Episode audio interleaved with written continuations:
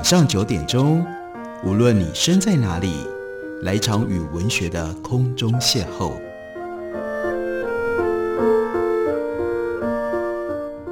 杨照谈书，邀您一同遨游文学世界，认识古今中外的经典之作。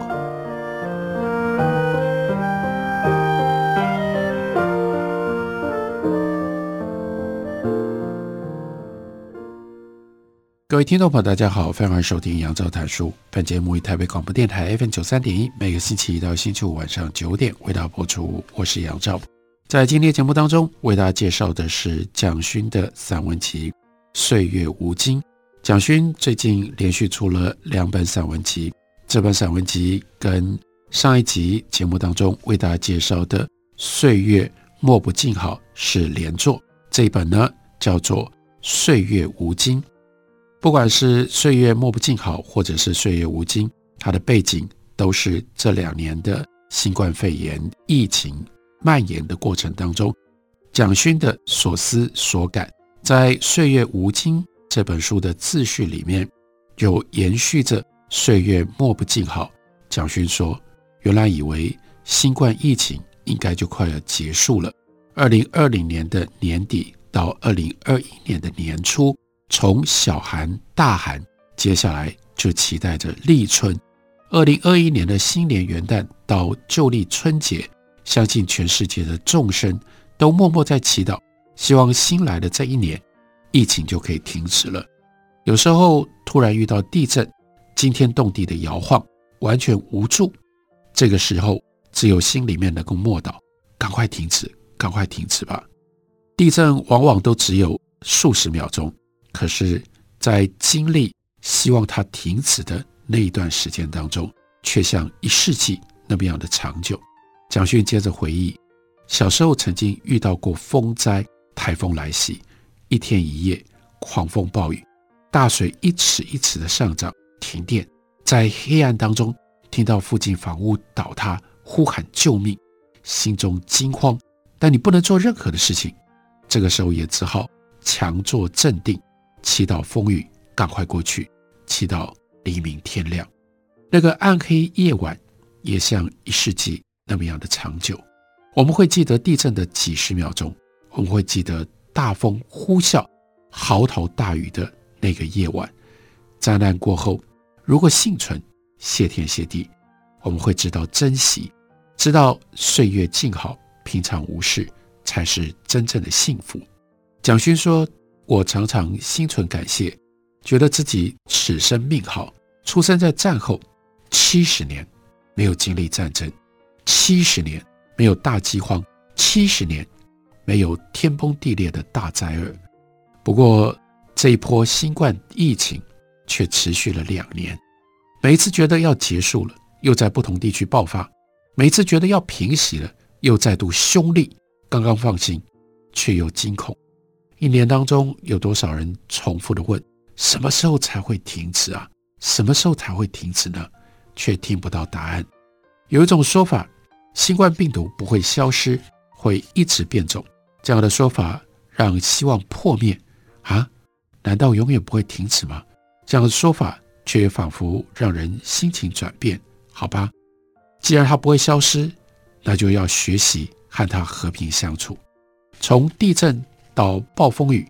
从战争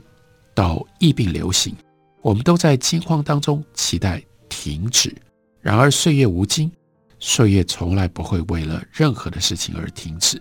到二零二一年的秋天，全球因为新冠疫情死亡的人数超过五百万了。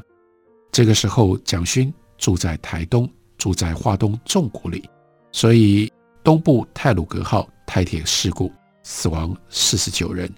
许多是回乡要扫墓的东部人，感受到偏乡人的无奈，使得他感觉到特别愤怒激动，所以环绕着这个事件，他也写下他那样愤怒激动的一些心情。不过在编辑这本《岁月无惊》的时候，蒋勋特别说，几经斟酌，把这些愤怒跟激动的文章删除了，度一切苦厄，苦厄都要度过，再难忍，再伤痛，再锥心刺骨的苦厄都要度过。几十秒的苦厄，一日一夜的苦厄，数年战胜的苦厄，可能永远跟着我们的病毒的苦厄都一样漫长无止境。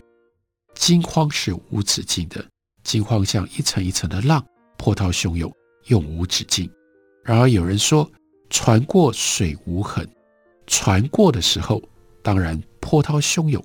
要多长的时间让汹涌的浪静下来呢？岁月无惊，水上平静无痕。在谷雨前后，北部疫情爆发，那就是去年我们大家共同经历过的。在五月，台湾尤其是台北、新北，我们看到的严重的疫情。所以蒋军那个时候本来应该要从台东回到台北，他就取消了北返，留在一个叫做柳阿妹的一个农舍当中。东边海岸山脉，西边是中央山脉，往南边看是一望无际的卑南溪平原。刚刚插了秧的稻田一片葱翠，从立夏到小满，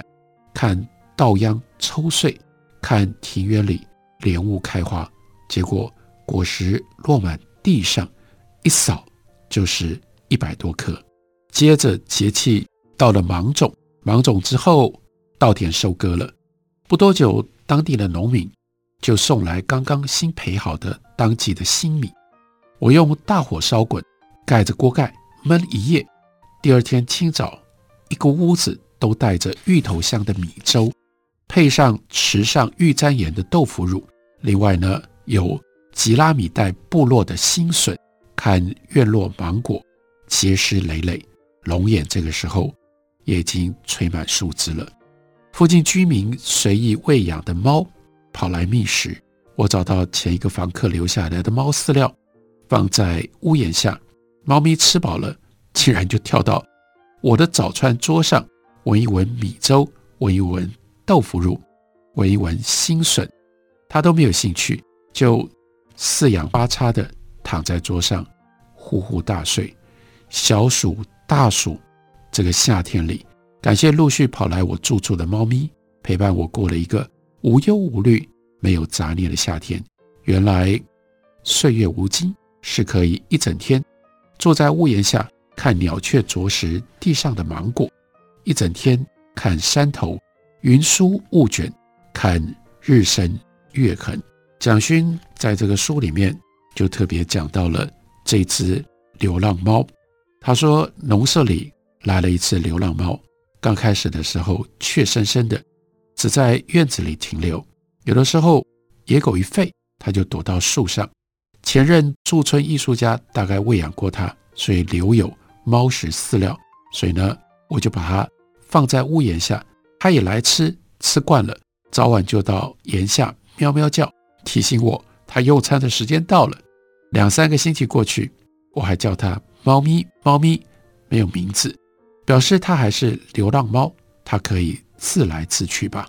这几天它进屋子里来了，晚上也不肯出去，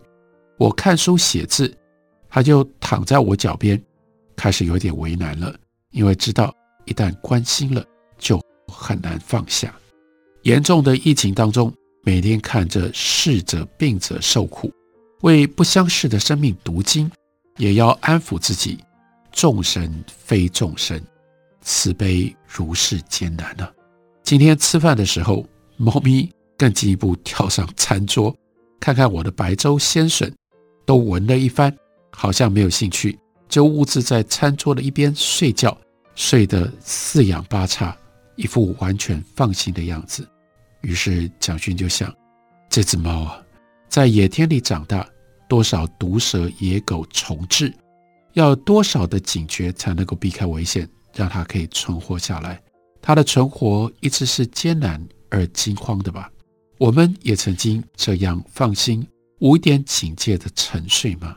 习惯对人矜持防卫警戒，习惯用层层的防卫把自己保护起来，我们不知不觉也在惯性的硬壳里封闭了自己，囚禁了自己。所以靠近去看猫咪沉睡，睡到这样放心，那是多么大的福气啊！蒋勋于是说，我在想应该要给这只猫取个名字了。回到序言里面，他就讲到了二期稻作在立秋之前大多插完了，农民有空就站在田埂边跟我寒暄，说哎呀，你今天散步时间比较早啊。我们的对话好像都没有内容，不说大事，小事就是今天猫咪为什么没有来啊？林阿卫的农舍没有电视，没有网络，没有报纸，可是该知道的事也都知道，知道有多少人确诊，有多少人死亡，知道针对疫苗有多少争议，知道众神还在惊慌中。晨起念经抄经，下午画画，画了记忆当中在清迈、泰国清晨托钵出外去乞食的僧侣，细想自己要放下多少矜持傲慢才能够随他们去乞食修行，做好金刚经、着衣、持钵这两个最根本的功课。白露之后疫情好转，所以蒋勋他去了池上书局，结识了有十年的叫默默酱，那是一只猫跑来依靠在我的手背上。它原来是不爱搭理人的猫，游客多它就会躲起来，然而今天来靠着我的手亲近啊，这是一年的大事啊，好像疫情很遥远。此时此刻害怕惊醒猫的沉睡，我也静静的呼吸，好像天下无事，岁月无惊。看待岁月有很多不一样的角度，不一样的心情。例如看到圆圆的一轮明月从海边的树梢升起，这是辛丑年，也就是二零二一年第一次月圆。传统民间的灯节、上元节、元宵，许多愿望，许多祝福，在这一天祈祝一年的圆满。像这一轮明月是从一日一日的残缺慢慢积累盈满，成就一次月圆。生命的圆满也是包含着许许多多的残缺遗憾吧，把残缺留着，把遗憾留着，有一天拼拼凑凑就会是完美的圆满。要记得包容，要记得原谅，残缺遗憾也就都能够成就圆满。这是蒋勋的文字，写在他的最新散文集《岁月无尽》里。我们休息一会儿，等我回来继续聊。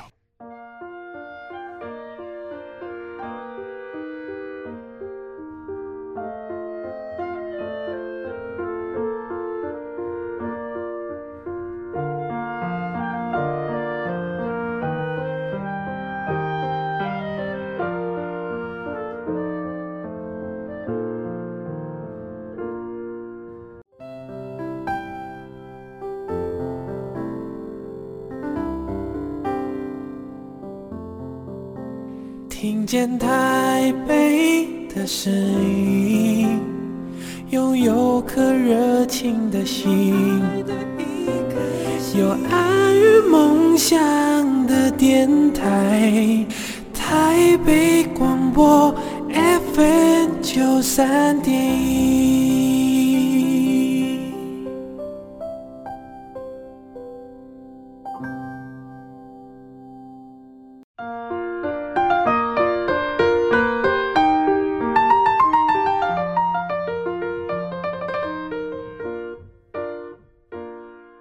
感谢您继续收听杨照谈书，本节目于台北广播电台 F M 九十三点一 每个星期到星期五晚上九点为大家播出到九点半。今天为大家介绍的是蒋勋的最新散文集，由时报出版公司刚刚出版，书名叫做《岁月无惊》。在散文集里，蒋勋讲大叶懒人这个树，这个植物。他说台湾山野海边常常看到的原生种大叶懒人树，在都市渐渐看不见了。都市的行道树多是秀气优雅的细叶懒人，春天发翠绿嫩叶也很好看，但我更喜欢乡野海域的大叶懒人，它们像流浪狗，生命力强韧，耐风耐咸，耐炎热烈日炙晒，野生野长，不需要人类过度呵护娇养。大叶懒人树长到十几公尺高，枝茎宽阔蔓延，如伞张开，树叶有巴掌大，风吹来的时候哗啦哗啦的响，层层叠叠的浓荫也是夏日遮阳庇护的好所在。城市里慢慢不见大叶懒人踪影，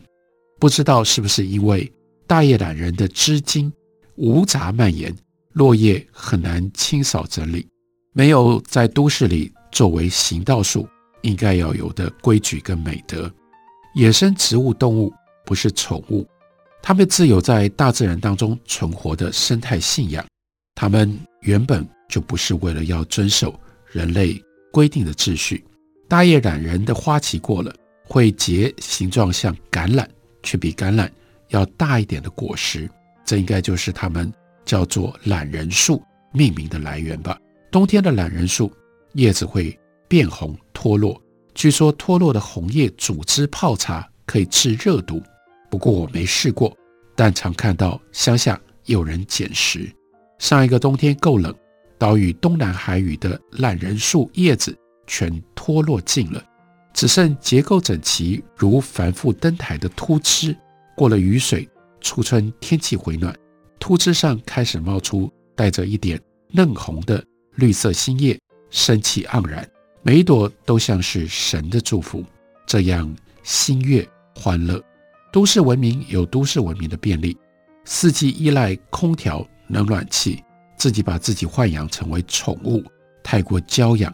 偶尔走到野外，天地宽阔，海风吹拂，看春天野生植物如何用这样大气华丽的方式迎接春天，令人赞叹警醒。在书里面记录的另外一种植物是赤荚决明。蒋勋说，水圳边有一株赤荚决明开花了，远远看去，长长的金黄色花束像一支支的黄蜡烛，上端花顶含苞，花从下端陆续绽放，花苞是较暗沉的金铜色，还带一点点的绿。花朵绽放了，就是明度非常耀眼的灿烂金黄色，在夏日的阳光里闪闪发亮。赤荚决明的叶子像鸟的翅羽，两片两片对生，真的像展翅欲飞。决明好像还是药用植物，花、茎、叶子、种子都可以入药。很高兴这是小满的那一天。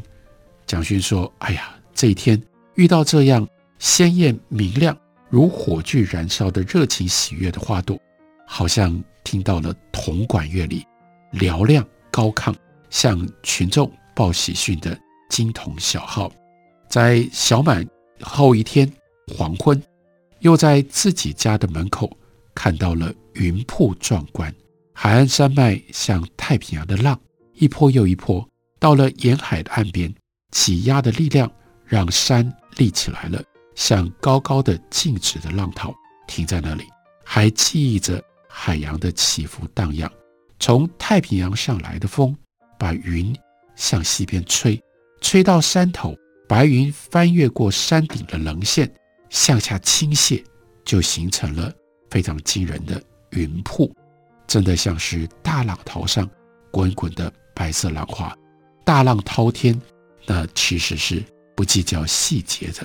在蒋勋台东的画室骑楼底下，这个时候呢，有燕子筑巢，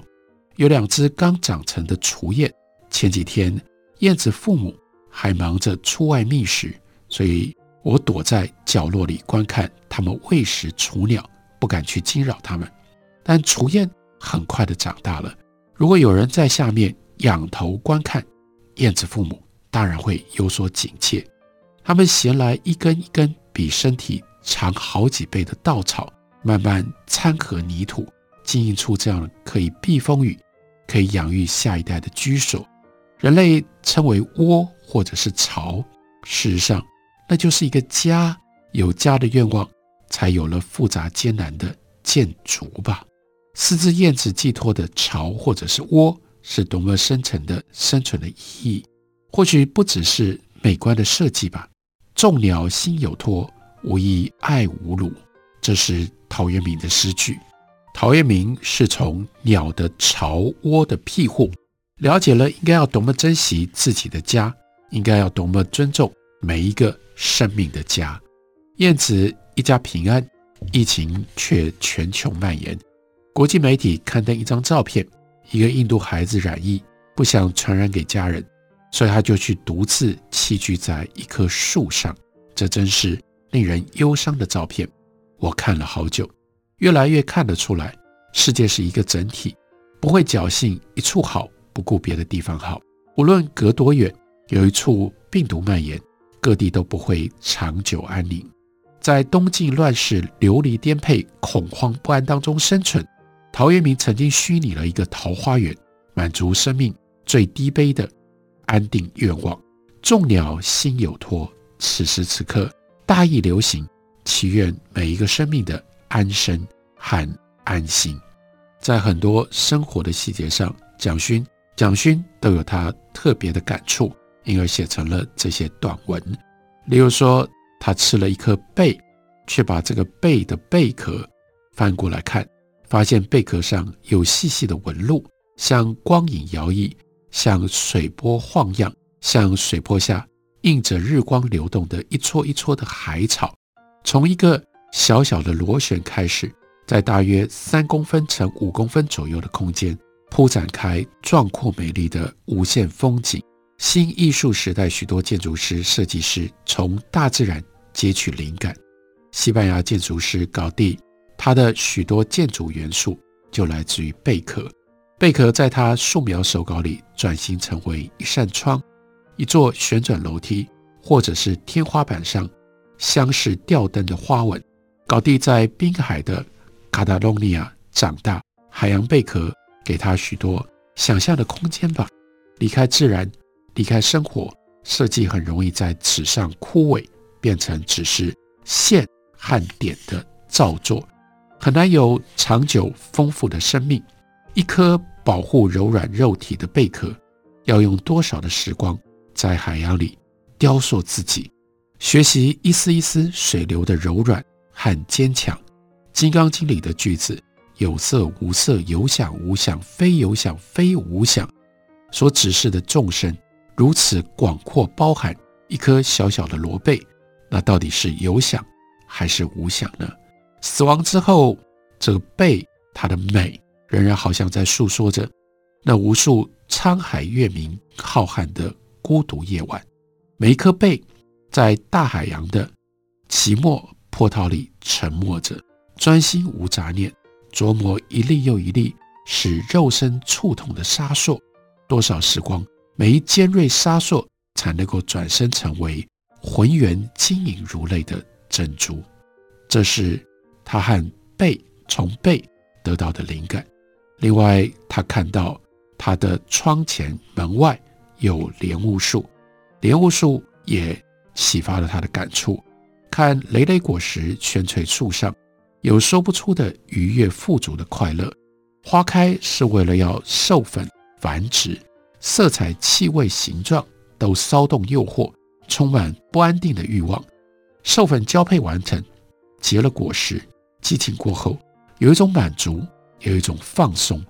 少年如花，欲望绽放，有千万般华丽，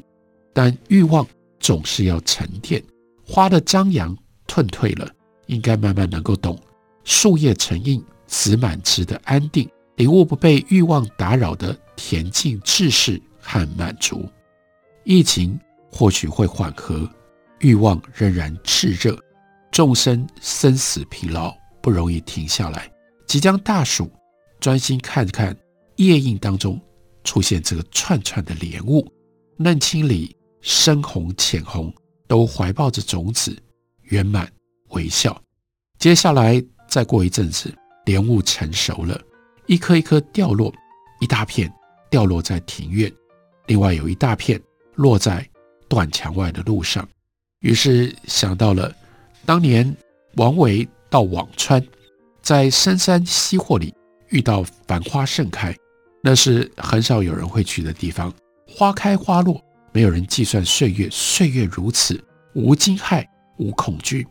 莫不静好。所以王维就写了传颂千年的二十个字：暮末芙蓉花，山中发红萼，简户即无人，纷纷开且落。走到辋川，枉为他才顿悟，花不是为人而开的，没有一个人来，纷纷开且落。走到网川，王维才顿悟，可以不要把自己放在宇宙的中心。大暑将至，旭日初升，鸟雀在树枝间跳跃，听鸟声啾啾，也听蝉嘶。在屋檐底下看书，也看莲雾坠落，树会带给人许多的感怀。刚刚插秧，下午一阵好雨，田里面积满了水，水田里就映照着远山跟树，天空里云的影子，天光云影在浅水间缓缓的流动，像是来照拂看顾需要好好护佑的幼嫩秧苗。农田里很少有树，怕树根乱窜破坏土田，田埂上偶尔长成的大树就常常成为远近地平线上醒目的风景。今日的树趁着一抹晚云的光，特别宁静，像是久远劫来专心无旁骛的守势。天光如此，大地如此，无思无虑，可以和疫情烦乱、心事重重、匆匆忙忙焦虑的人说一句静定祝福的话。我们可以更爱自己，更爱这个美丽的世界吗？何时感谢蒋勋用这种方式表现在疫情肆虐的世界里，他如何祈祷，如何希望岁月无尽。感谢您的收听，明天同一时间我们再会。